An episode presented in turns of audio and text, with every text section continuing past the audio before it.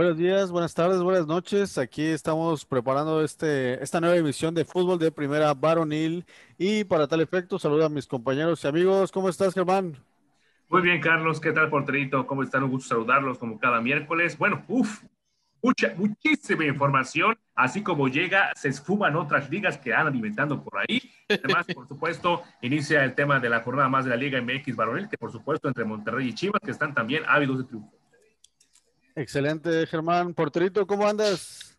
Buenas noches, compañeros. Buenas noches, eh, Germán, Carlos. Esto, pues, bien, bien. Aquí, como me dice eh, Germán, hay demasiada información para hablar. Está, pues, lo de la Liga Patito de Europa que querían hacer. Está lo del torneo olímpico. Está la Liga MX. Están las chivas que tratando de agarrar su último salvavidas. Que honestamente yo espero que no lo logren porque neta no merecen meterse a la liguilla. Entonces, aquí vamos a hablar mucho de esto. Excelente, pues les doy la bienvenida a ambos y saludamos a la gente de 69 Pichán Radio, a la gente de Teleplay Sureste y a esta nueva aventura que tenemos con nuestros amigos allá de Suiza, Swiss Latino FM, que ya tuvimos nuestra primera transmisión el día de hoy con el fútbol femenil y pues ahora estaremos transmitiendo esta nueva emisión de fútbol varonil. Esperemos que sigan pendientes de estas señales en estas tres plataformas con estos tres grandes amigos de fútbol de primera. Y pues aquí estamos, ¿no? Aquí estamos generando contenidos y les, recuerdo que a partir igual de esta semana vamos a estar generando contenidos exclusivos para el podcast, porque les recordamos que fútbol de primera está como podcast a través de la plataforma de ebooks y pues para que estén pendientes porque vamos a estar generando ahí contenido con entrevistas exclusivas como temas de, por ejemplo, de Qatar 2022, con temas con el fútbol amateur aquí en la ciudad, en México, en todo México. Entonces, así vamos a estar generando temas muy interesantes con entrevistas exclusivas para que estén pendientes, ¿no? Y pues bueno, ¿no? Nos arrancamos por Terito, contextualízanos un poco de este tema de la Superliga que estos últimos dos, tres días ha generado mucha información, sonaba algo increíble y ahora resulta que dice mi mamá que siempre, ¿no? ¿Cómo ves, Porterito? Pues, ¿qué te puedo decir esto de, pues mira, el como hemos comentado, el tema de las Superligas es algo que se viene tocando desde hace años, se viene hablando.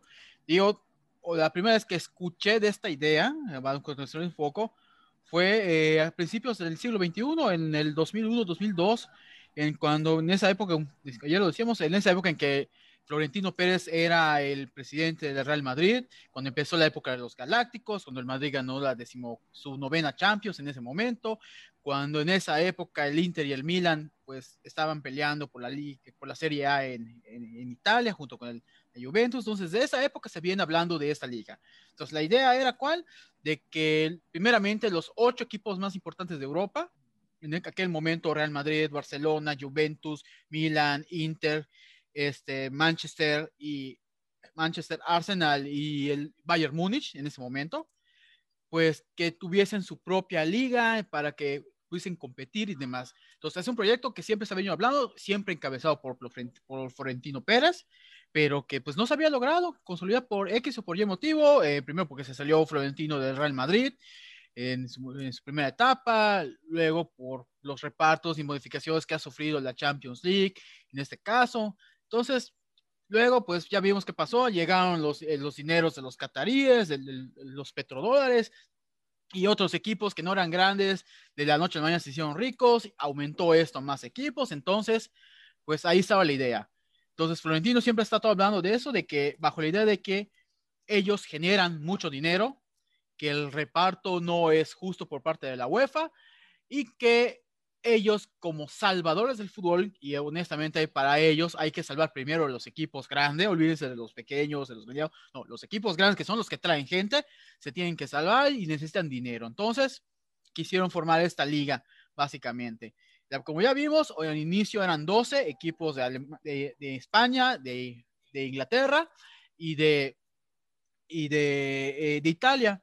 El Bayern Munich, los equipos franceses no se metieron en esto y pues básicamente ya desde hace dos años se venían amenazando con que la van a hacer, la van a hacer, la FIFA, esto, la, la, UEFA habían estado metiendo de que no, que no se haga. Y ya vemos, el domingo, la verdad, nos agarró a todos de sorpresa de que se hizo el anuncio oficial, pero que aún faltaban algunos equipos por entrar, que en ese caso se suponía que iban a ser los equipos alemanes, los equipos franceses, y por ahí incluso se hablaba de los equipos eh, portugueses y holandeses, pero pues esos nunca, nunca apoyaron la idea. y ya vimos que pasó, eh, pudo más la presión por parte de la UEFA y de la FIFA hacia los equipos con las amenazas de que, ok, si ustedes se salen de la Champions y van a jugar este torneo, eh, se les va a expulsar, este, los jugadores que estén en esos torneos no van a poder jugar ni Mundial ni Copa de Europa, entonces pudo más esa presión para que se salieran y al final ahorita de momento solo quedan el Barcelona y el Real Madrid, que es bastante que, que, en ese caso siguen amenazando de que fue el caso de Florentino, de que lo esa liga se va a hacer, que esa es la salvación del fútbol. Honestamente, yo no lo veo así. En este caso, aplaudo la reacción de los aficionados de los equipos ingleses, en este caso, que presionaron para que sus equipos se salgan, porque el argumento de que ahí van a participar los, los equipos más poderosos, los más importantes en este momento, honestamente, Solo, debemos revisar. El Arsenal da más pena que otra cosa desde hace varios años. El Manchester United, no veo una en este caso. El Milan apenas está empezando a recomponer, al igual que el Inter. En este caso, pues ahí vemos equipos que han tenido malas temporadas y que tener un torneo cerrado es solamente mantener un, un privilegio en base a una historia pasada, pero que recientemente no están refrendando. Bueno, tengo más cosas, pero quiero escuchar a Germán. Es correcto. Muchas gracias, Porterito. Un gran balance, un gran panorama que nos planteas muy claro. Y Germán, no queremos escuchar tu, versión, ¿no? ¿Tú cómo ves estas cosas? Hay tres situaciones muy interesantes por las que la gente puede opinar a favor o en contra, ¿no? Hay gente que está en contra, que es la mayoría, pero también aunque no lo crean, está a favor. Y esto es porque no está de acuerdo a las competiciones o cómo lo está haciendo el tema de la UEFA, ¿no? Aquí yo veo tres perspectivas. Uno, el por qué se hace esta liga, por un tema económico, por las finanzas, como lo dijo Florentino. Dos, por un proyecto deportivo que quieren crear de manera novedosa y diferente. O tres, o por simplemente una mal planeación de los torneos europeos. Aquí tenemos tres vertientes. ¿Cuál es el sentido o el mensaje que en este caso el presidente de la Superliga, que hasta el momento, pues ya al parecer ya no se va a hacer de manera momentánea, está dando, ¿cuál es el mensaje? Dinero, finanzas, economía, pandemia. Ese es el mensaje que está llegando al mundo deportivo y más allá por lo que esta Superliga se está creando. Tal vez antes era lo mismo, tal vez antes, como dice Porterito, ¿no? Se quiere, que se quiere crear esta liga para generar más competencia, dar un formato mucho más pero ahorita el tema de Florentino Pérez, que es el principal, ahorita es, el tema de la pandemia, que los equipos grandes están siendo muy perjudicados, perdió millones de millones de dólares o más de euros por un tema de la pandemia que hasta ahorita está terminando o no ha terminado como tal. Entonces, si es la razón principal por la que estás tratando de hacer una superliga, quitándole a la UEFA a sus principales minitas de oro, porque ese es otro, otro tema, entonces obviamente la gente no va a respaldar un proyecto que está con base a fortalecer la economía de los más ricos solamente para ser los más ricos. Entonces, ¿cuál es el mensaje? Ese, porque si tú explicas un proyecto deportivo, si tú explicas razones reales, a lo mejor, ah, lo que está mal la UEFA en sus proyectos, explica por qué, explica estadísticas, explica razón de los jugadores, testimonios de tales, algún tipo de, de, historia, para que realmente tu, tu proyecto tenga sentido por atrás y tenga un respaldo no solamente de los clubes que enamoraste al principio, sino que también respaldo de los medios de comunicación y un respaldo de la sociedad de aficionados, que son los principales que reclamaron, a este el equipo de Chelsea, ¿no? Como levantaron protestas sus aficionados, porque el equipo ya estaba dentro de la Superliga y los iban a votar de la competición de la UEFA Champions League. Entonces, cuando tienes ese antecedente con un presidente del Madrid que se acaba de reelegir, pues solamente él no tiene las de perder, ¿ok? Simplemente está haciendo un negocio muy fuerte con los equipos más poderosos a nivel mundial del continente europeo, pero también por otro lado la UEFA cuidando su negocio, que es simplemente, ah, me quitas a mis más grandes, pues trato de perjudicarte, porque Florentino muy seguro, el chiringuito lo dijo, en el términos legales no me pueden hacer nada, a nadie pueden vetar de las competencias ni de mundiales, ni de clubes, ni de nada. Bueno, pues habría que ver realmente el término legal si está de acuerdo, porque la UEFA estuvo ahí pero presionando para decir el primer equipo jugador que participe por un solo minuto en la Superliga queda totalmente expulsado de las competiciones de UEFA y competencias mundiales.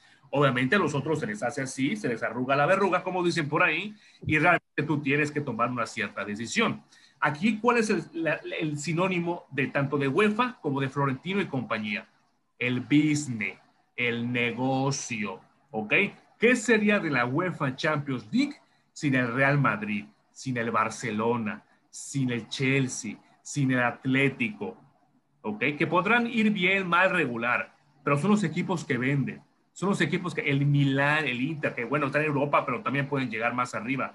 Entonces, te quedas con lo de abajo. Obviamente, cada quien sacó su negocio, pero cuando realmente uno se da cuenta y abre los ojos que esa es la perspectiva y el panorama, es cuando tú realmente dices y criticas una decisión como esa, porque, a ver, vámonos al tema de los costos. ¿Ustedes creen que va a salir gratis en una aplicación o en televisión abierta la Superliga? Por supuesto que no. Va a tener un costo extra para la gente que está ávida de fútbol por ver a los mejores del mundo. Y de eso justamente los equipos se van a aprovechar. Entonces no va a salir nada barato. Entonces son una serie de situaciones que por el lado de la UEFA, la Champions no será nada rentable la competencia más importante a nivel mundial de clubes no será nada rentable. Y por otra parte, la Superliga están justamente viéndose mal porque está haciendo a un lado el espíritu competitivo. A mí que no me venga que Florentino, de que la UEFA, de por el amor al deporte. No, no, no. Aquí están cuidando su negocio y están viendo realmente cómo perjudicarse el uno al otro. Si hay un proyecto deportivo y como dice Porterito que dijo Florentino, que viene a cambiar la, la forma de hacer el fútbol, bueno, pues hay que ver tiempo al tiempo y ojalá que si no se hace esto, el, ahora sí que el fútbol y la historia se los critique a la UEFA y se lo demande. Pero bueno, mientras tanto, el dinerito es el que habla a nivel mundial. Es correcto. Oigan, les quiero plantear esta situación de que vemos claro que hay personajes aquí políticos y de y como de organizaciones. Tenemos de un lado a la FIFA, a la UEFA y de otro lado este, este grupo de Florentino y, sus aliados, de, que al final son esta élite que mueve el fútbol mundial, pero al final cualquiera de las dos posturas podría ser muy criticable y muy perfectible, ¿no?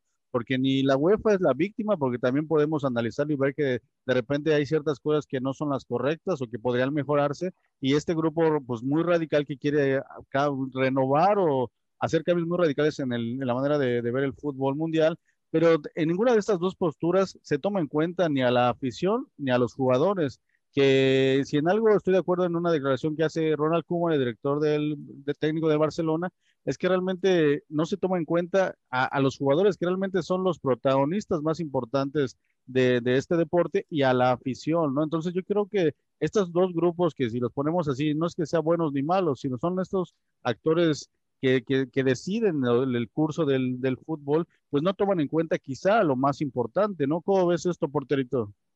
Pues es que para empezar, a los dueños de esos equipos se les olvida que pues su materia prima son los jugadores.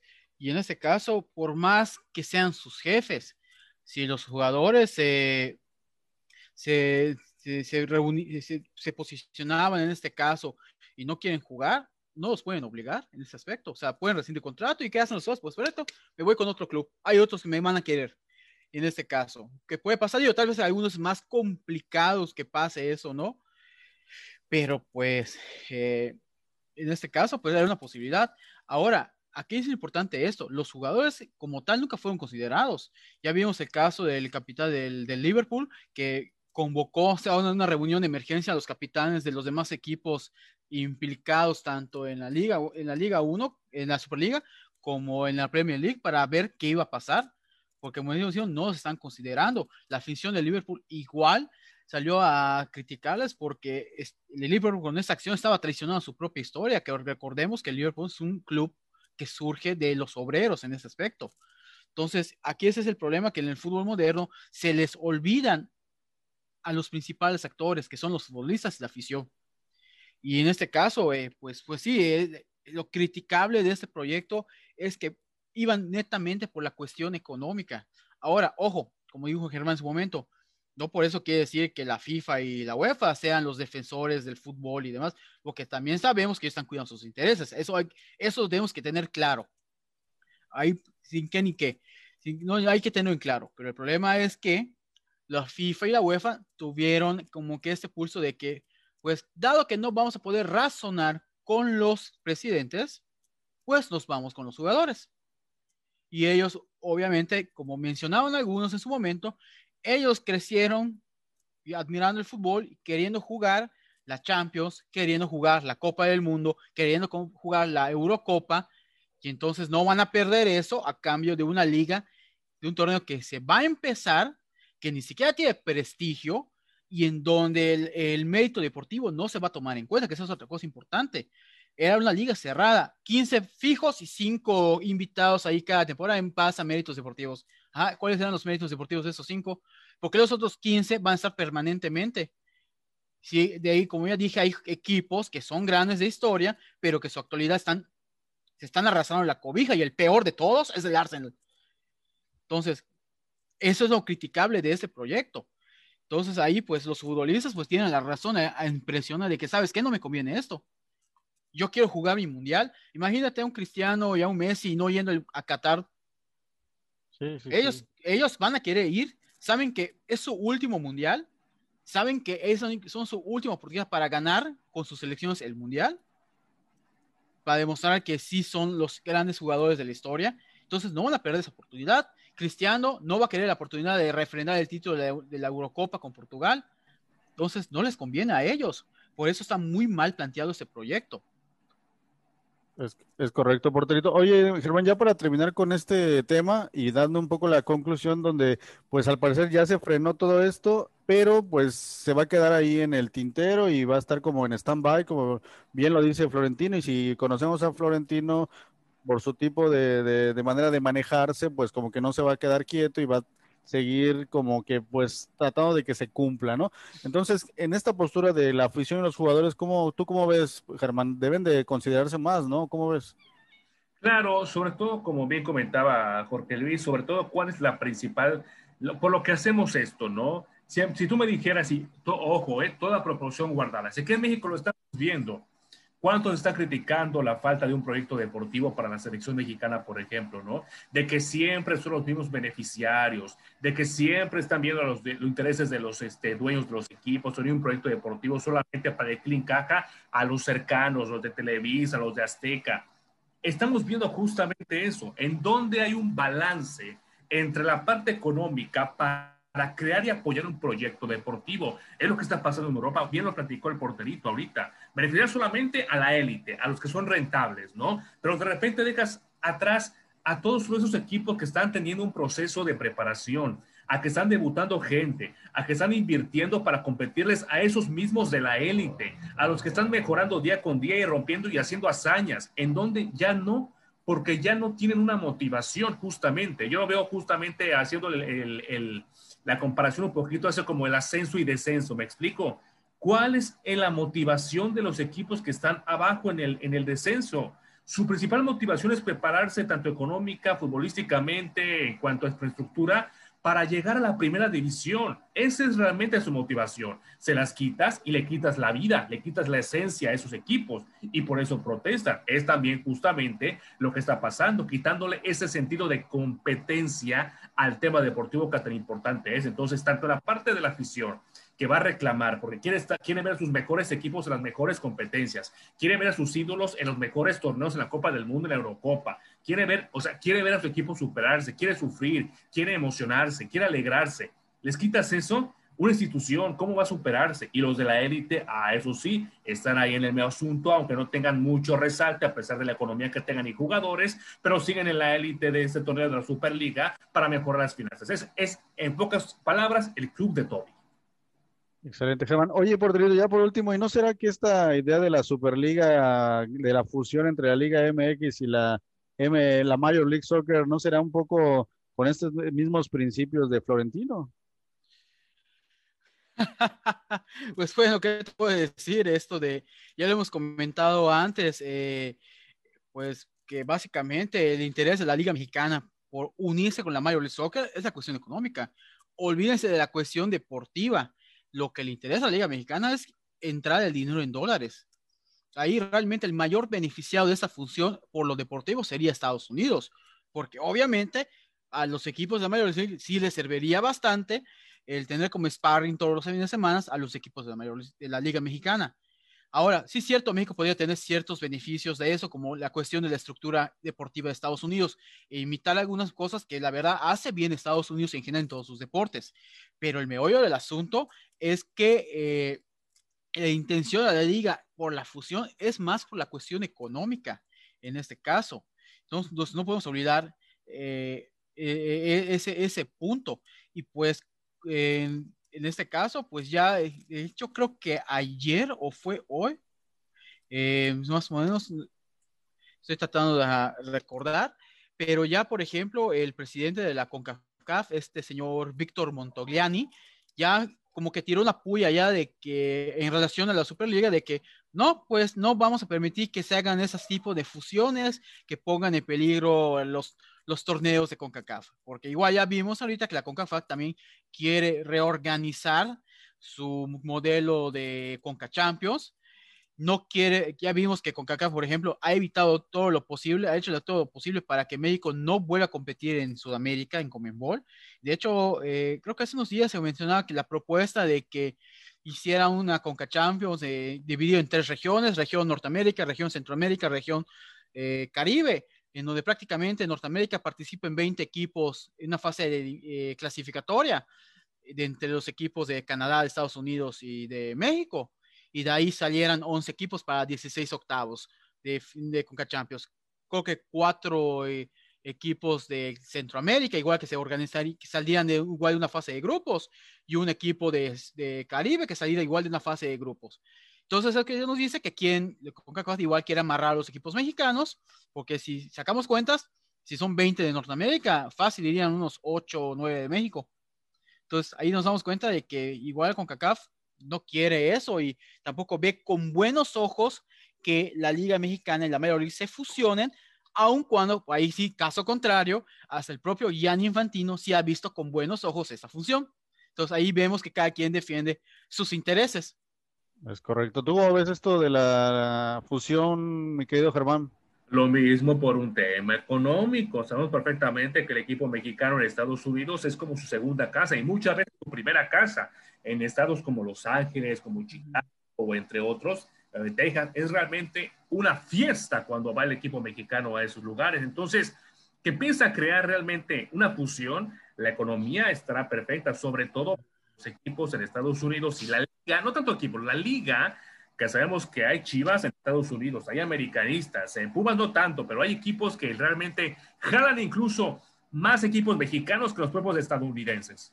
Entonces, cuando haces esa fusión, por supuesto que ser un beneficio para todos, tanto en la parte de proyección, de fortaleza como estructura, pero sobre todo, y repito, la parte económica. Ya que sea benéfico para un proyecto a nivel selección o personal, ya es otra cosa. Porque ¿qué tanto cederían las, las ligas? ¿Qué tanto cedería una MLS? ¿Qué tanto cedería una liga MX para cuestiones de beneficios? Hay un proyecto aparte que es importante, que es la selección, y tendría que ser la principal absolutamente de todo. Pero vamos a ver, es justamente regreso al mismo, ese equilibrio. Todo lo que haga la Liga MX, tanto fusión como de manera individual, perjudica de manera directa e indirecta a la selección mexicana. Pensemos a futuro, eso lo pensó el tema de la Superliga y la UEFA. Hay que pensarlo aquí, los pros y los contras entre la fusión de la MLS y la Liga MX. Es correcto. Y pues bueno, ya que hablamos de la selección mexicana, pues ya se dio a conocer su inicio en, este, en, las Olimpiadas en Tokio. Y pues, ¿cómo ves su camino? Nuestro debut va a ser contra Francia, después contra Japón y después Sudáfrica. ¿Cómo ves este grupo, porterito?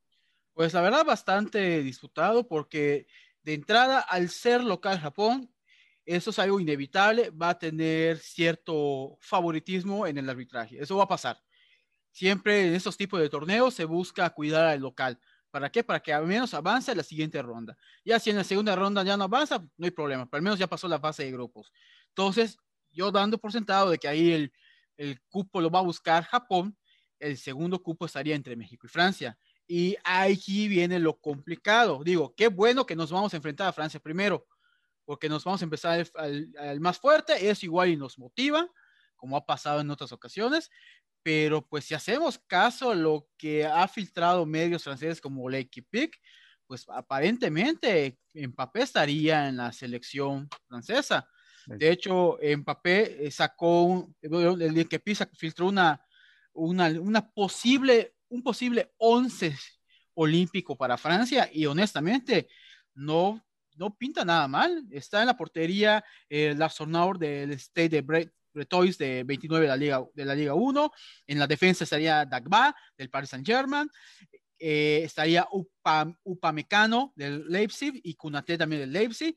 Eh, ambos jugadores con experiencia en selecciones menores. También estaría Ait, no, Ait del Wolverhampton, compañero de Raúl Jiménez, que se tiene igual recorrido en selecciones menores, de sub-19, sub-21. Medio campo tendría a, a Carnaviga del Stade Renoir tenía a Ouar de Olympique de Lyon, que este ya es seleccionado mayor, tenía a Gwendouzi del Hertha Berlín, que este tiene recorrido desde la sub-18 hasta la sub-18 hasta la sub-21, y en la delantera estaría Martín Terrier de la del Stade Renoir, de la, que también tiene recorrido en la sub-20, estaría Icone, que juega en el Lille, que también tiene recorrido en sub-21 y que también es seleccionado mayor, aunque no tan seguido como otros.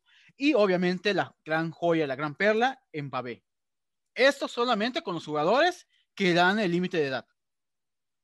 Y ahí ven, ahí ven, ahí falta ver si va a llamar a los mayores también. Sí, sus refuerzos, ¿no? son tres, ¿no? Tres refuerzos puede llevar, ¿no? Así es. Serían 15 que dan la, la, edad y tres mayores de 23. La tiene un poco complicada la selección. ¿Cómo ves, Germán, todo este panorama para la selección? Bueno, pues si tenía alguna esperanza, el porterito ya me las quitó. Después de escuchar, eh, primero que va a perder contra Japón por un tema de localía y después con un tema de Francia que ya no voy a poder dormir por los nombres que dio y sobre todo sin mencionar refuerzos, digo, Dios santo, vamos, ¿no? No, no es cierto, ¿no? Pero justamente es eso. Es, va a ser una, un, una, una, unos Juegos Olímpicos, compañeros, muy emocionantes, porque no me dejarán mentir que México tiene un buen equipo México tiene un equipo competitivo y todo va a estar en la mentalidad, que es lo que casi siempre fallo, prácticamente siempre fallan los mexicanos. Un equipo para ganar, uy, está complicado. Un equipo para competir, yo sigo a México competitivo realmente. Y este grupo A realmente, pues viendo también los otros grupos, tampoco es el de la muerte, por así decirlo, ¿no? Aquí la desventaja que podrá tener el segundo porterito es que Japón es local y Francia pues pinta para ser el favorito de manera general Tal vez no de manera en la categoría, porque siempre está Brasil, está justamente el propio México, ¿no? Que puede ser uno de los favoritos por la historia que tiene, pero tiene un equipo competitivo que es Francia, con los nombres que hay de porterito, sobre todo con Japón, como ser local, y está en su cancha, está en su ambiente, aunque la última vez México le ganó a Japón en semifinales o la parte final, pero pues también tampoco se repiten los, los torneos, ¿no? Y en este caso Japón tiene la ventaja de que puede ser local, sin que tampoco sea garantía de que lo gane, ¿no? Entonces, me parece que también México tiene tres opciones para llamar. Ya el 30 de este mes va a llamar última para de una vez antes de viajar a, a, Japón y podría ser Edson Álvarez, podría ser Laines y uno otro hay que se pueda colar, porque de porteros, dice Jaime Lozano, estamos bien, porque si no es Malagón, ahí está. Este, ok, sí, bueno. sí, porterito. Yo nada más, que yo solo pienso que aquí el principal reto va a ser no cometer el mismo error que pasó en Río, que en Río llegamos como campeones eh, defensores, tuvimos un grupo relativamente accesible, estuvimos con Corea del Sur, estuvimos con Alemania y estuvimos con el PAN, el FLAN, que se supone que era Fiji en ese caso, pero que honestamente ahí de la confianza no pasamos, porque digo, empezamos empatando con Alemania, le ganamos a Fiji, aunque ahí fue la cuestión de los goles, los nos terminó eh, matando porque no metimos los suficientes goles como deberíamos y nos eliminó Corea del Sur. Entonces, ese es el problema. Entonces, eh, más o menos en distribución es similar el grupo en cuestión de nombres. Entonces, sabemos que México le puede hacer pelea a los, a los equipos, a los equipos Hay una complicación por telito, me parece. Sí, es correcto. Mientras, Pero bueno, así, sí, adelante, Germán. No, nada más iba a poner sobre la mesa, ¿no? Haciendo que un balance, porque decía Porterito, ¿no? Nada, pues es en, que... Perú ganamos, ¿no? O, ah, pero Porterito, estás bien, adelante. sí. Ya, perdón. Esto de, les decía, en este caso, el problema es que no nos confiemos, o sea, México tiene, tiene este potencial para ganar, pero pues la cuestión es que no se confíe. Digo, al menos el grupo suena accesible. Históricamente sabemos que podemos hacerle frente a esas selecciones grandes, esas selecciones mayores, eh, esas fuertes. Pero pues siempre el problema es cuidarnos de los equipos que consideremos débiles, que es donde falla México. Entonces aquí la cuestión es enfocarse en, en dar todo contra Francia, dar todo contra Japón, dar todo contra Sudáfrica. No hay que sacar la calculadora desde ahorita. yo veo puntos importantes para que México pueda realmente competir. Primero, llamar a refuerzos que realmente necesite el equipo olímpico, ¿no? Posiciones que de verdad esté endeble, en donde si tiene un titular pueda hacer mano obviamente, al que está justamente en la edad correspondiente, ¿no? Porque queremos pensar que los que va a llamar van a ser titulares. Entonces, justamente es ahí. ¿En dónde vas a poner a un elemento ya con más experiencia? ¿En qué posición sabiendo que tienes un equipo realmente vasto? Esa es una. La otra, como lo había comentado, el tema de la mentalidad. Y otra, la estrategia y también que los jugadores sepan en la posición que están jugando, que la practiquen y que no anden inventando. Y otra cosa, el tema de las lesiones. Ojalá que la olímpica pueda tener a los jugadores completos sin lesiones, sin resentidas en cuanto a pierna, en cuanto a muslo, que en el calentamiento, ojalá esperemos realmente para que puedan realmente competir como debe ser. Y yo nada más dejo una pregunta al aire. En cuestiones de la selección olímpica que fue campeona del mundo, la pasada que perdió contra el tema en la ronda, que los eliminó Corea, y esta, ¿cuál ven la mejor generación? ¿Esta o la que ganó la Copa? Yo creo que por nombres era mejor la, la, la generación que perdió en Río, por nombres. Pero ahí viene la cuestión, la cuestión de mentalidad. ¿Qué pasó en Río, eh, en Londres? Que siento ahí que los refuerzos, los tres refuerzos que fueron, eh, fueron los que marcaron la diferencia, comenzando con Corona en la portería. O sea, siento que esos tres refuerzos eh, fueron los que dieron ese punch para que esa selección pudiese superar la fase de grupos y superar los momentos difíciles, porque ya tenían ellos, muchos de ellos, experiencias en mundial, en donde habían pasado por situaciones similares y como que ahí sacaron, ahora sí que sacaron el colmillo, ya nos pasó esto antes, no nos va a pasar esto acá. Entonces yo siento aquí que los refuerzos fueron esenciales por eso. Por eso, como tú dices, Germán, en esta elección lo importante van a ser los refuerzos. Yo pienso ahí que no nos caería mal un refuerzo en la portería, aunque no vaya a titular, tal vez le den confianza a, a, a, le den confianza a los jóvenes, pero tal vez un portero experto ya, eh, experimentado, que sepa qué es esto y que vaya ya tal vez para la experiencia podría ser, aunque lo ideal tal vez sería un defensa, un medio, un delantero. Digo, desde mi punto de vista. Ahora que mencionan a la selección de Río, pues aquí tenemos en pantalla y a la gente que nos escucha les vamos a decir que en ese momento era Talavera, César Montes, Salcedo, Torres Nilo y José Abella en la defensa, en la media de contención Eric Gutiérrez y Michael Pérez, y en la media cancha más adelantados Carlos Cisneros, Irving Lozano, Rodolfo Pizarro y Marco Bueno. Si analizamos hombre por hombre, creo que vamos mejor preparados esta vez, ¿no? ¿Cómo ves tú, Germán? sí, por eso preguntaba, porque me parece que en cuanto a momentos de jugadores, claro, uno siempre lleva lo mejor o trata de llevar lo mejor. En ese, en ese momento, en esa época, tanto en, antes en Perú como en Río de Janeiro, Brasil, eran los mejores jugadores, salvo que yo recuerde o no que haya una disputa por no, es mejor este, han llevado al que no era su mejor momento, pero queremos pensar como en esta ocasión están llevando a lo mejor de lo mejor. Por eso la comparación, ¿no? Y me parece que ahorita la selección de, de este 2021, 2020, de, de esos viajes temporales que hay ahorita. Sí, sí, de, de, ese viaje en el tiempo, ¿no? De repente, de, de, los Juegos Olímpicos de 2020, porque así lo dijo la, la, la organización que lo llama en 2020. Eh, me parece que ahorita está bastante fuerte y por eso es muy complicado para Jimmy a quién mandar de refuerzo, ¿no? En este caso, Bien decían a Ochoa en la portería por un tema de jerarquía, de experiencia, que puede ser ese líder que marca la diferencia en el terror del juego, pero dice no, portero hay. Malagón ha sido el proceso, le quiero dar la confianza para que lleve la experiencia y me dé resultados. Y si no está, se nos han jurado que no ha tenido tanta oportunidad. Entonces me parece que de ahí en fuera, todo el plantel, porque ya vimos que, que, que, no Antuna, que otros jugadores delanteros han tenido fortaleza. Bueno, sí Antuna, ¿no? Con, con Vega y con, con Córdoba que está en un momento, pone la verde a las chivas y te al maravilla, ¿no? Entonces, perdón, Porterito, ¿no? Pero tiene que... Menos JJ Macías.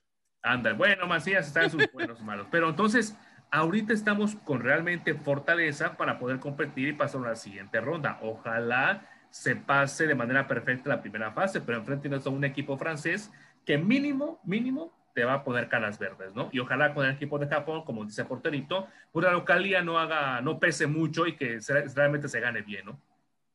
Lo importante es, saber igual quién se va a quedar, ¿no? Porque de los que últimos partidos que tuvo el, seleccionado mexicano, pues se desempeñaron muy bien y era lo que yo comentaba en su momento en nuestros programas donde analizábamos el desempeño, que jugaron muy bien, pero ahora con estos refuerzos y con se van a quedar algunos que quizá va a ser un poco injusto porque realmente el equipo como tal se desempeñó muy bien, los que destacaron más fue la delantera porque tuvieron mucho gol y tuvieron muy buen funcionamiento, pero al final la defensa y la media cancha también estuvieron muy bien. El problema va a ser que muchos de ellos no van a ir y es lo que yo, yo decía, ¿no? Quizá por darle prioridad a esta gente de experiencia tal vez que tienen aún más nombre, un más, un, mejor, un mayor palmarés, pues quizá no encajen en el esquema de Jimmy Lozano que, que al, al final este equipo está jugando bien. Yo, yo no le movería quizá nada, pero al final sabemos que muchos de esos jugadores, quizá hasta ocho, no se van a quedar fuera, ¿no, porterito? Sí, sí, porque la, la, la, lista olímpica son 18 jugadores, mientras que en el, en el Olímpicos, el preolímpico se jugó con 21 en la lista. Yo de este 11 que nos pone acá, que es el que terminó jugando, yo a quienes no pondría y le daría oportunidad tal vez a otros suplentes o a los mayores, honestamente, por como los he visto, es a Macías y a Mayorga. Es la verdad. O sea, yo a ellos dos no los pondría, al menos no de titulares. Igual se los llevan como suplentes, pero yo siento que esos no entrarían en la lista. Esos dos específicamente. ¿Es bien a Loroña? Pues al menos en el preolímpico sí estuvo bastante bien. Que entró en lugar de Mozo, ¿no? Porque Mozo en el partido como que quedó a deber, realmente. Así es. Tuvo mucha participación, pero era justamente cuál es la balanza entre la participación que tienes y la experiencia que el entrenador considere que tengas, ¿no? Loroña como tal, pues no tenía mucha, muchos, muchos reflectores, ¿no? Como un Mayorga, ¿no? O como un JJ Macías, que uff, son los que nombras. Pero Loroña ahí calladito me parece que hizo un preolímpico bastante decente. Así es. Y vos te digo que a mí, a mi parecer, por lo que yo vi, y viendo cómo están ahorita, ni a Macías ni a Alejandro llevaría en la lista. Sí, en realidad de los que, los como bien mencionas, son, fueron los que tuvieron un desempeño más bajo, pero a mí lo que no se me haría justo es que, por ejemplo, se habla del Titán Salcedo, que a mi parecer es un jugador que de repente en, el, tema mental no anda muy bien y aparte a veces tiene partidos que no es tan bueno, no se me haría justo que, por ejemplo, Johan Vázquez no vaya o que lo banque, cuando en realidad Johan Vázquez fue, fue un super central y que está consolidado ya como un gran jugador, no se me va a hacer justo que solo por el palmarés del de, Titán Salcedo lo pongan, ¿no? Igual de la misma manera en la delantera, si Vega y Sebastián Córdoba están en gran momento y de repente si llevan, no sé, al Chucky, que sí es muy buen jugador, está en su mejor momento, pero también no es justo que esos jugadores que, que dieron un gran desempeño, pues ellos consiguieron todo este pase al Olímpico que de repente los banquearan, ¿no? Entonces eso es lo que a mí no, no me resulta tan justo y que yo ya quiero esperar a ver la lista definitiva y ya comentaremos realmente qué tan justo fue que quién se quedó fuera y quiénes están llevando, ¿no? Pero es que eso siempre, eso siempre pasa. Bueno, Germán, Germán, Germán. No, pero tú vas, tú vas, tú vas, adelante. Sí, siempre pasa eso. O sea, eso es normal. Por ejemplo, en el 2012, el que era el delantero titular en la, preolímpica era Alan Pulido. Él, de hecho, él, metió, él fue el goleador de la, eliminatoria del preolímpico y todo. Y al final no lo llevaron. Llevaron a, a, llevaron a este de. Ay, se me fue el nombre. O sea, obviamente fue. No, Oribe Peralta. Oribe Peralta y. Fabián? No, no, no. Eh, Oliver Peralta y este de Raúl, Raúl Jiménez fueron. Ah. Entonces, cuando Raúl Jiménez, pues no fue tan determinante en, en el preolímpico, pero ya estaba mostrando mejores cosas. Entonces, por ejemplo, bajaron a Pulido, por ejemplo. Entonces, eso pasa siempre. Pero pues, la cuestión es esa de que estás llevando a alguien que sabes que te va a dar mejor rendimiento eh, o al menos va a elevar la calidad o el nivel de concentración o nivel de experiencia del equipo. Entonces, pues te digo, como tú dices, esos que están ahorita agarraron el, clasificaron, pero eso no te garantiza que para la justa olímpica justamente esté en el mejor momento. Es correcto. Yo, te iba a preguntar de esto, Germán, sí, yo, te iba a preguntar, Carlos, ¿no? A ver tú qué opinabas sobre quién metemos y quién no. ¿Tú igual dejarías fuera a JJ Macías o en la banca. Y si fue, hablando de centrales, ¿no? Porque en las bandas, pues están Tuna y está Alexis Vega, puede jugar otro por izquierda o por derecha. Bien decías de Chucky Lozano, de pues, estaría justo, pero ahora si tú lo adoras y lo quieres mucho, ¿verdad? Pero bueno, el tema del, del central, ¿tú también dejarías fuera a Macías y a quién llamarías? Pues es que hablaríamos que no sé si Raúl Jiménez ya esté recuperado para esas fechas. Yo creo que, que él sería el ideal, pero sabemos que pues viene de, no, no, no estar al 100. Y en este vuelve el nombre de Ormeño, ¿no? Quizá Ormeño, que ese ha sido el que no le han dado esa oportunidad, yo creo que él caería muy bien porque centros delanteros natos, killers, no tenemos mucha baraja y pues quizá yo le daría la oportunidad a, nuestro yucateco este Henry Martín, ¿no? que al final él necesita tal vez un torneo de estas dimensiones para demostrar su, su gran calidad y su gran trabajo que, que ha demostrado últimamente y que que en el América lamentablemente no ha, no ha tenido tanto, desde que la época de, Miguel Herrera nunca tuvo tantos minutos y cuando fue requerido demostró su talento y además es un jugador que siento que aporta mucho al grupo, es un jugador con una actitud totalmente positiva, es alguien que trabaja, entonces yo creo que él, mucho mejor que JJ Macías, por la calidad humana, por la calidad en el trabajo y porque yo siento que merece una oportunidad de estos niveles. Yo creo que, que se mataría en la cancha y nos podría dar una gran sorpresa. No sé cómo, qué piensan ustedes. ¿Qué tal si pasa que, por ejemplo, dos, dos hombres que están en la Major League Soccer, ¿qué tal si Jimmy Lozano termina ignorando a lo que dice el Tata y llama a Carlos Vela? Lo logra convencer. O, como ya vimos que este fin de semana, ¿qué tal si en este torneo el Chicharo empieza a marcar, marcar y marcar goles, que es el goleador histórico de la selección, que tiene amplia experiencia en a nivel internacional, y qué tal si para justamente para ese momento del olímpico, si ya está en un mejor nivel y puede llevar, porque recordemos que para el 2012 no fue, no porque no quisiera, sino porque no lo dejó el Manchester United, porque era la opción para llevarlo como refuerzo. Es correcto, sí, de hecho hoy hubo una declaración de Jimmy Lozano de que sí están pendientes del Chicharo y que realmente, pues si ya está regresando con este nivel, regresando a un gran nivel, pues yo también, yo también lo vería mucho, este, de muy buena manera que llevaran al Chicharo porque volvemos a lo mismo, es un jugador que si está concentrado, si está demostrando este gran trabajo que ha hecho para iniciar esta nueva etapa esta nueva temporada en la Major League Soccer, pues yo también, yo también lo veo como un buen elemento que con toda esta experiencia que no podemos negarla, que, que tiene, es el jugador creo que en activo, que tiene la mayor experiencia en nivel mundial, en competencias de alto nivel, pues si está en un nivel bueno, claro que él sería una gran opción porque no tenemos, repito, no, no tenemos delanteros de ese calibre y pues si está al 100%, él sería muy buena opción. Bueno, pero sabemos que no va a pasar, que van a dejar a Macías.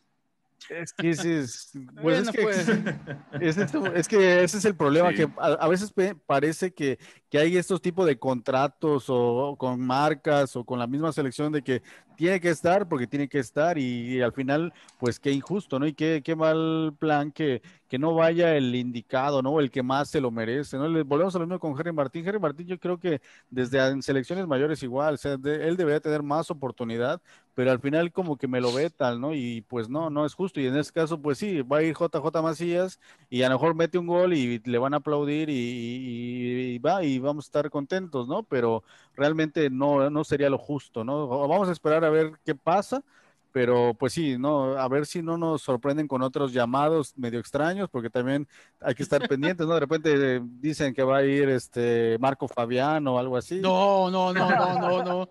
Ni de chiste, no, no, no, no, me voto. Sí, Se viene para abajo esa selección. Para organizar fiestas, sí, para hacer para la celebración cuando ganen o pierdan. Nada okay. más. Oigan, este, ¿qué otro tema tenemos pendiente, compañeros? Porque la Liga MX. Vamos a comentar un poco de la liga entonces. A ver, ¿con qué comenzamos, porterito? ¿Qué fue lo más relevante de esta jornada? Pues bueno, el más relevante era el partido esperado por todos, el América, el América Cruz Azul, en donde se iba a definir por fin quién, quién iba a ser el superlíder, quién es el que llevaba todas. Y pues como vimos terminó no en un decepcionante, porque realmente sí estuvo bueno el partido, pero sí no, no esperado uno a uno vía penales, en este caso, que pues ahí hay, hay, hay todas las posturas, hay quienes dicen que ninguno de los dos penales era penal, hay quienes dicen que el, acuchillaron al América con el penal de Cruz Azul, a favor de Cruz Azul. Hay quienes dicen que se inventaron el penal de América.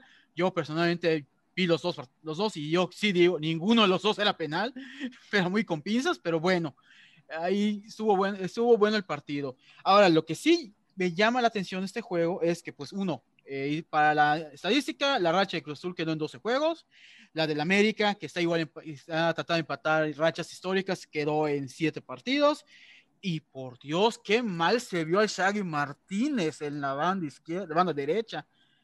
no solamente en la que falló Laines, que se lo llevó de cajón y hasta se tuvo que barrer y ni lo alcanzó, sino en general lo estuvieron superando bastante, o sea, así horriblemente en, ese, en ese partido. Y lo otro que llama la atención, pues que eh, si vemos el duelo de porteros, creo que tuvo mejor actuación, mostró más su jerarquía Corona que Ochoa en este partido. Y pues el Cruz Azul, ambos equipos, la verdad, atacando bastante bien, pero pues en este caso, eh, siento que sí se quedó corto el 1 a 1. Yo sí esperaba que hubiese un vencedor en el partido. Germán, ¿tú cómo viste este balance de este juego?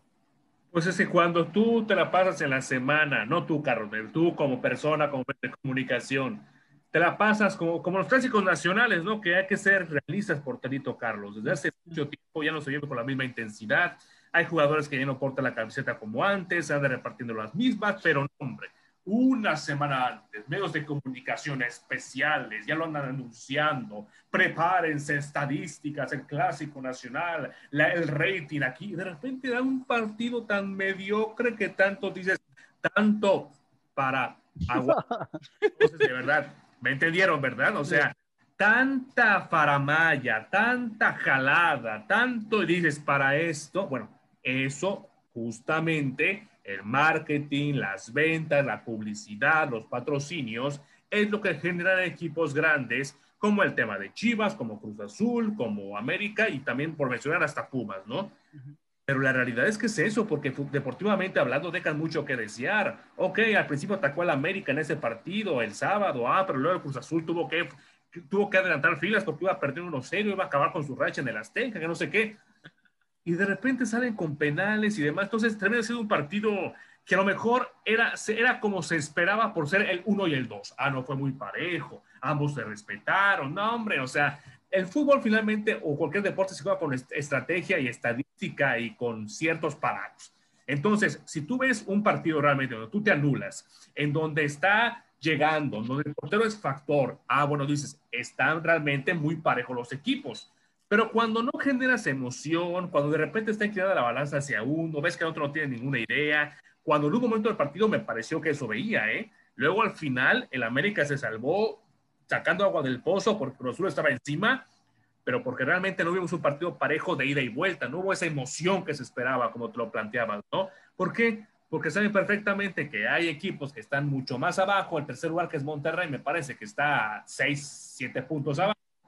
Pues dicen, bueno, vamos a llevarlo tranquilo, compadre, vamos a llegar al final y luego los matamos, ¿no? Entonces, me parece que fue lo más relevante en cuanto a la publicidad y en cuanto a los equipos. Y hay que reconocer a los dos, como dijo el Vasco Aguirre, ¿no?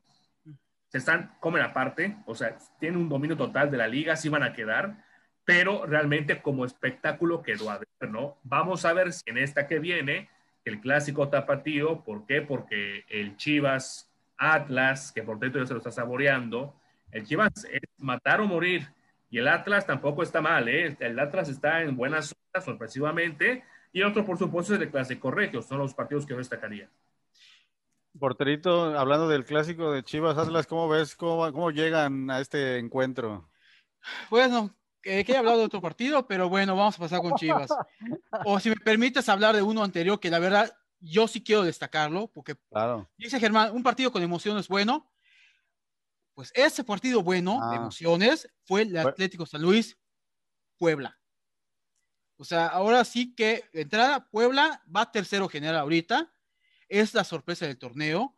Y aunque ganó 4-1 el Atlético San Luis, la verdad ese sí fue un partido de ida y vuelta, pero lo que yo más destaco es que ya van tres jornadas seguidas que he visto al Puebla y creo que el Puebla ya entró en una etapa en donde están en que no se la creen ni ellos, juegan a gusto, tocan, intentan jugadas, ida y vuelta, tiquitaca, se animan a tirar de lejos, meten goles de fuera del área. Entonces, el Puebla de verdad Digo, tal vez igual los rivales no son los mejores porque pues han jugado contra San Luis, han jugado contra Mazatlán, han jugado contra Pachuca esos tres últimos partidos. pero el ritmo de juego que trae Puebla, de verdad, me sorprende y es agradable ver jugar al Puebla. De verdad es agradable ver jugar al Puebla en este caso. Eh, no solamente porque pues, Ormeño sigue siendo el mejor goleador mexicano, ahí en este caso, sino porque jugadores como Tabó, como el propio Álvarez, como Guillermo Martínez, como este de Araujo y como Salas en Puebla, y aparte el portero Anthony Silva, de verdad están en un nivel bastante alto para lo que se esperaría de un Puebla. De verdad, o sea, ese, ese partido de verdad fue emocionante. Ese sí fue el partido eh, de la jornada en, cuestión de emociones. Porque hasta, San Luis que falla, falla, pero con ganas, horriblemente falla, pero tiene llegada. Y el problema es que el pobre, eh, este de Nico Ibáñez, no puede hacer todo. Por ahí más o menos lo medio apoyan Batalini, por ejemplo, pero aún así no puede hacer todo. Pero aún así, todo eso, fue un buen partido. Y de verdad, yo a Puebla le tendría cuidado en la liguilla. O sea, ahí sí este Puebla siento que puede dar sorpresas y tírenme loco si quieren, pero le veo posibilidades de ser como ese Puebla campeón del 90 con, con la Puente. Ah, caray. Oye, Germán, este, este, entonces, así como nos lo pone porterito, el Puebla es nuestro Atalanta, ¿no? ¿Cómo lo ves? Ándale, ándale, esos colores se parecen, ¿no? No, el Puebla para mí sin duda es, es, reconocible, plausible y de valorar lo que ha hecho la Camón, el entrenador más joven, ¿no? En el aspecto, como diciendo, en el, extranjero más joven, ¿no? Nicolás Lacamón en, en, el fútbol mexicano, que ha hecho un gran trabajo, diciendo, hasta a mí me ha sorprendido, pero agradezco mucho esas palabras de reconocimiento hacia mi trabajo y sobre todo hacia los jóvenes de la institución Puebla que están haciendo la hazaña en este 2021 enfrentándose a realmente los más poderosos, ¿no? Tanto en nómina como en historia. Es que Puebla no la tenga, pero simplemente nos vamos a nóminas y nos vamos a en estos últimos 10 años quienes han figurado, ¿no? Y Puebla desde con Reynoso la vez pasada dio la campanadita, ¿eh? Como que fue el primer piso eliminando a Monterrey, que por ahorita va a perder 1-0 contra Chivas ahorita, pero bueno, no te ilusiones, porterito. No, no, no te preocupes. Entonces, ahorita vamos a ver cuál es, y para mí, lamentablemente, mis Pumas van contra Puebla el día viernes, ¿no? Entonces, después del empate que tuvo Tigres contra Pumas, que un cierre para Pumas, si me permiten añadir a Pumas en esta intervención, la verdad, contra Tigres, Puebla y América, vaya cierre de pesadilla.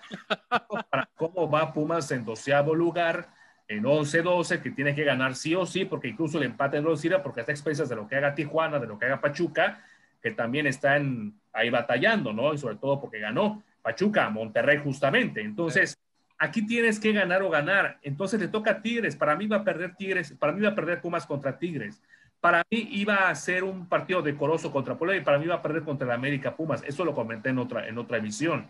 Pero esperemos que Pumas pueda sacar algo contra un Puebla que está muy motivado, que va a jugar en su casa, que tiene jugadores de calidad y que está que no cree en nadie. Luego va Pumas contra el América, que la verdad vamos a ver cómo sale el América, pero pues un clásico capitalino es un clásico capitalino, ¿no? Así que ojalá Pumas haga algo y si va a entrar repechaje, que entre y que le eche todas las ganas.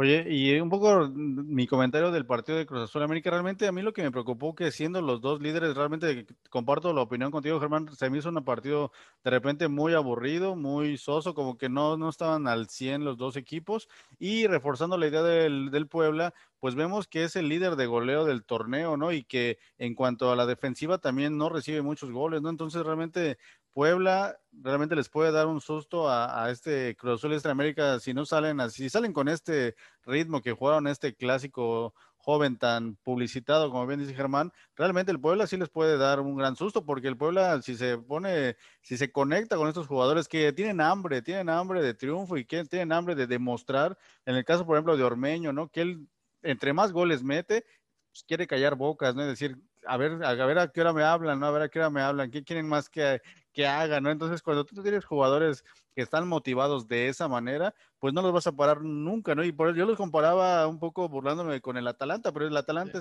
es, así.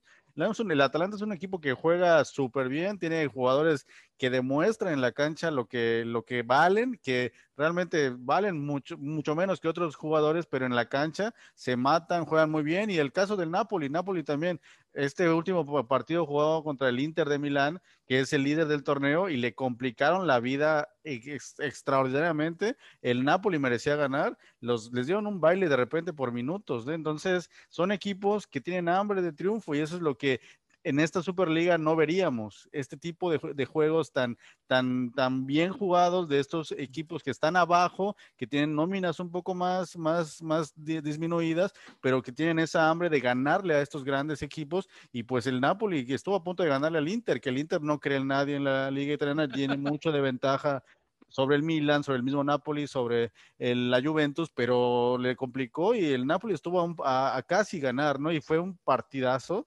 increíble, ¿no? Entonces, el Puebla, pues el Puebla hay que apoyarlo, el Puebla hay que, hay que apoyar ese tipo de, formas de juego y de, enfrentarte con nóminas muy bajas, puedes ganarle a quien sea, ¿no? Porque si estás concentrado y tienes esta mística de jugar bien, pues lo puedes lograr, ¿no? Y pues hay que estar pendientes. Ya nos acercamos al final, este compañeros, este último comentario sobre qué quieren que hablemos estos últimos minutitos. Pues sí, vamos, podemos dar la perspectiva del clásico eh, regio, ¿no? También podemos comentar sobre este partido que también crea expectativa por lo que está generando primero Monterrey, ¿no? Con el Vasco Aguirre, que lo sacaron ahí por bailar payaso de rodeo, el favor realmente. Pero, y luego vemos sobre todo Tigres, ¿no? Con este ya que está volviendo un mito de qué va a pasar con el Tuca Ferretti, se va a renovar, si no va a renovar, y quién va a ser el elegido. Ah, se habla de Miguel Herrera para incluso, incluso Tigres, ya los medios de comunicación, cómo verían a Miguel Herrera, cómo jugaría más espectacular que Tuca Ferretti tu camión. Bueno, ya son rumores, ¿por qué? Porque ya el Tuca incluso le ha bucheado el partido pasado o el antepasado.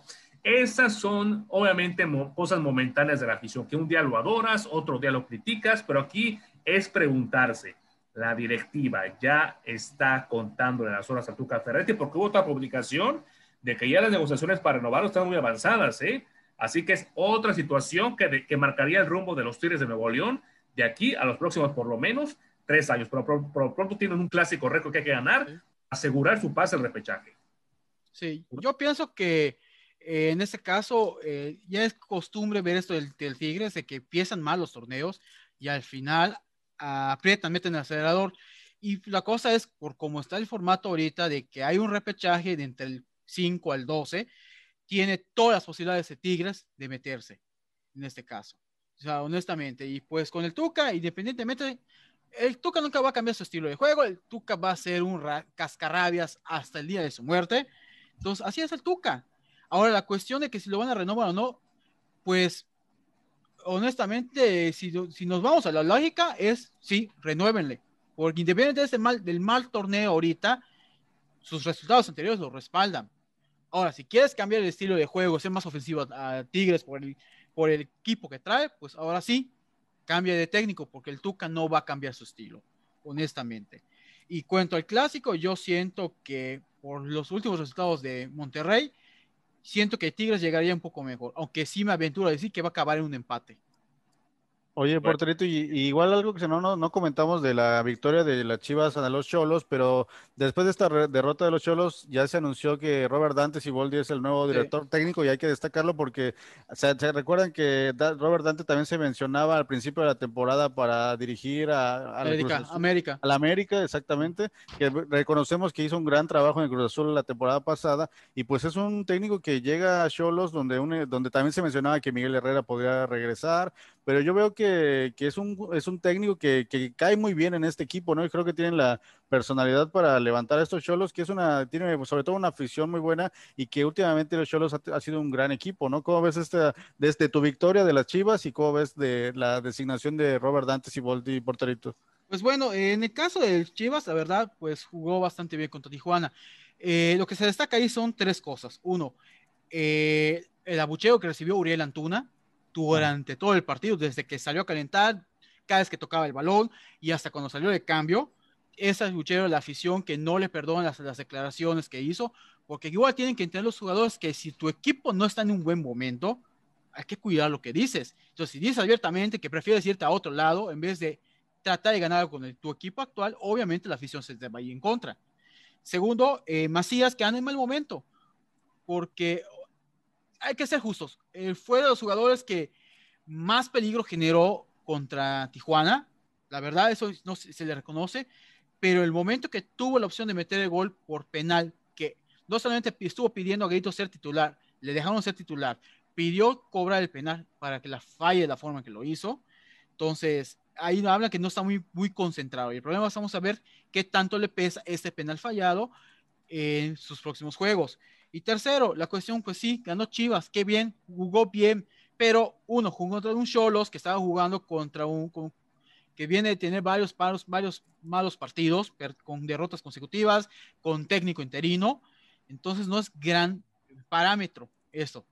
Pero también lo más malo es que con esto Chivas está rescatando puntos para poder meterse al repechaje que honestamente en vez de ayudar al equipo le va a terminar perjudicando. ¿Por qué? Porque vas a cubrir el al final se clasificó a liguilla. Entonces eso borra el torneo, malísimo torneo hecho y ya no se va a tratar de reformar el equipo, hacer los movimientos que necesita porque te estás cubriendo de que se clasificó a liguilla.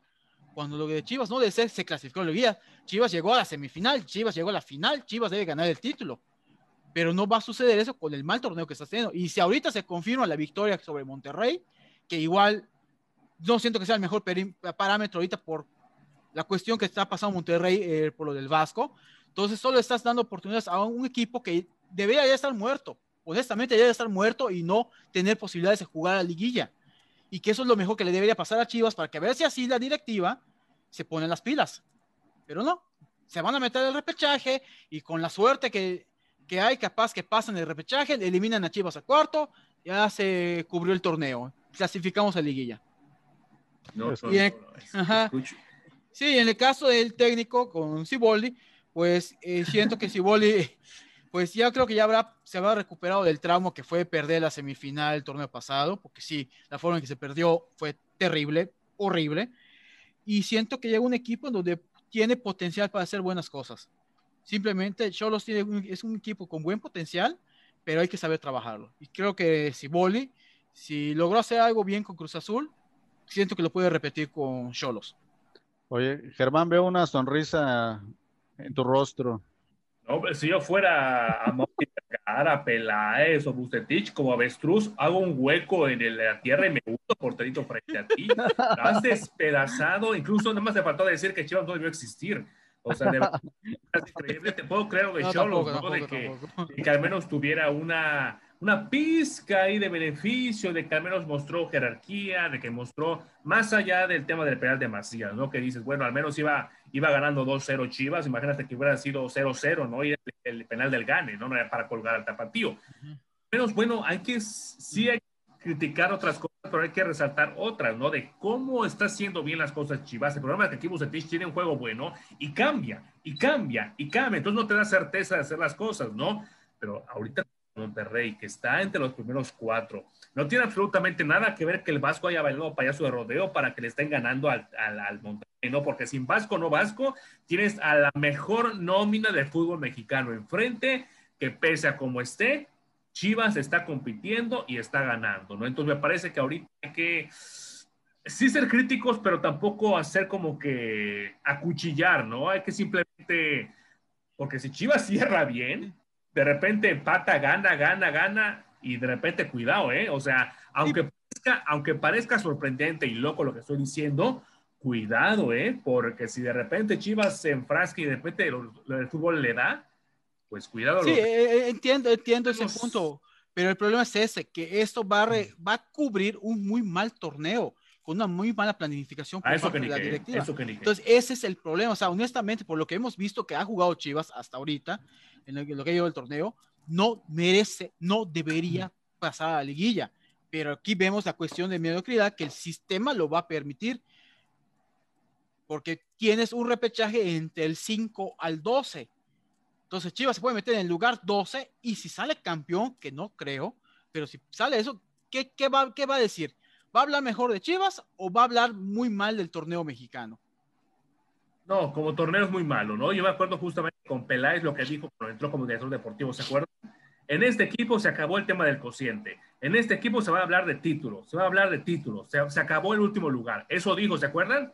¿Y qué es por eso que muchos critican la gestión de Peláez, de que incluso él debería renunciar a irse. Y no lo va a hacer. ¿Por qué? Porque el Amor Vergara lo tiene bien amarrado y comprometido para porque sabe perfectamente de que si su padre no, no, no daba proyectos a largo plazo, él quiere hacer las cosas diferentes, a menos que sean cosas muy drásticas. Lo que pasa es que como Chivas, todo se maximiza y estamos de acuerdo. Entonces, me parece ahorita que si Pumas va a pasar que está en 12, si también Pachuca, que no deberían pasar porque antes eran 8, ahorita 12, pero ya lo dijo Mikel Herrera que es otro tema, ¿eh?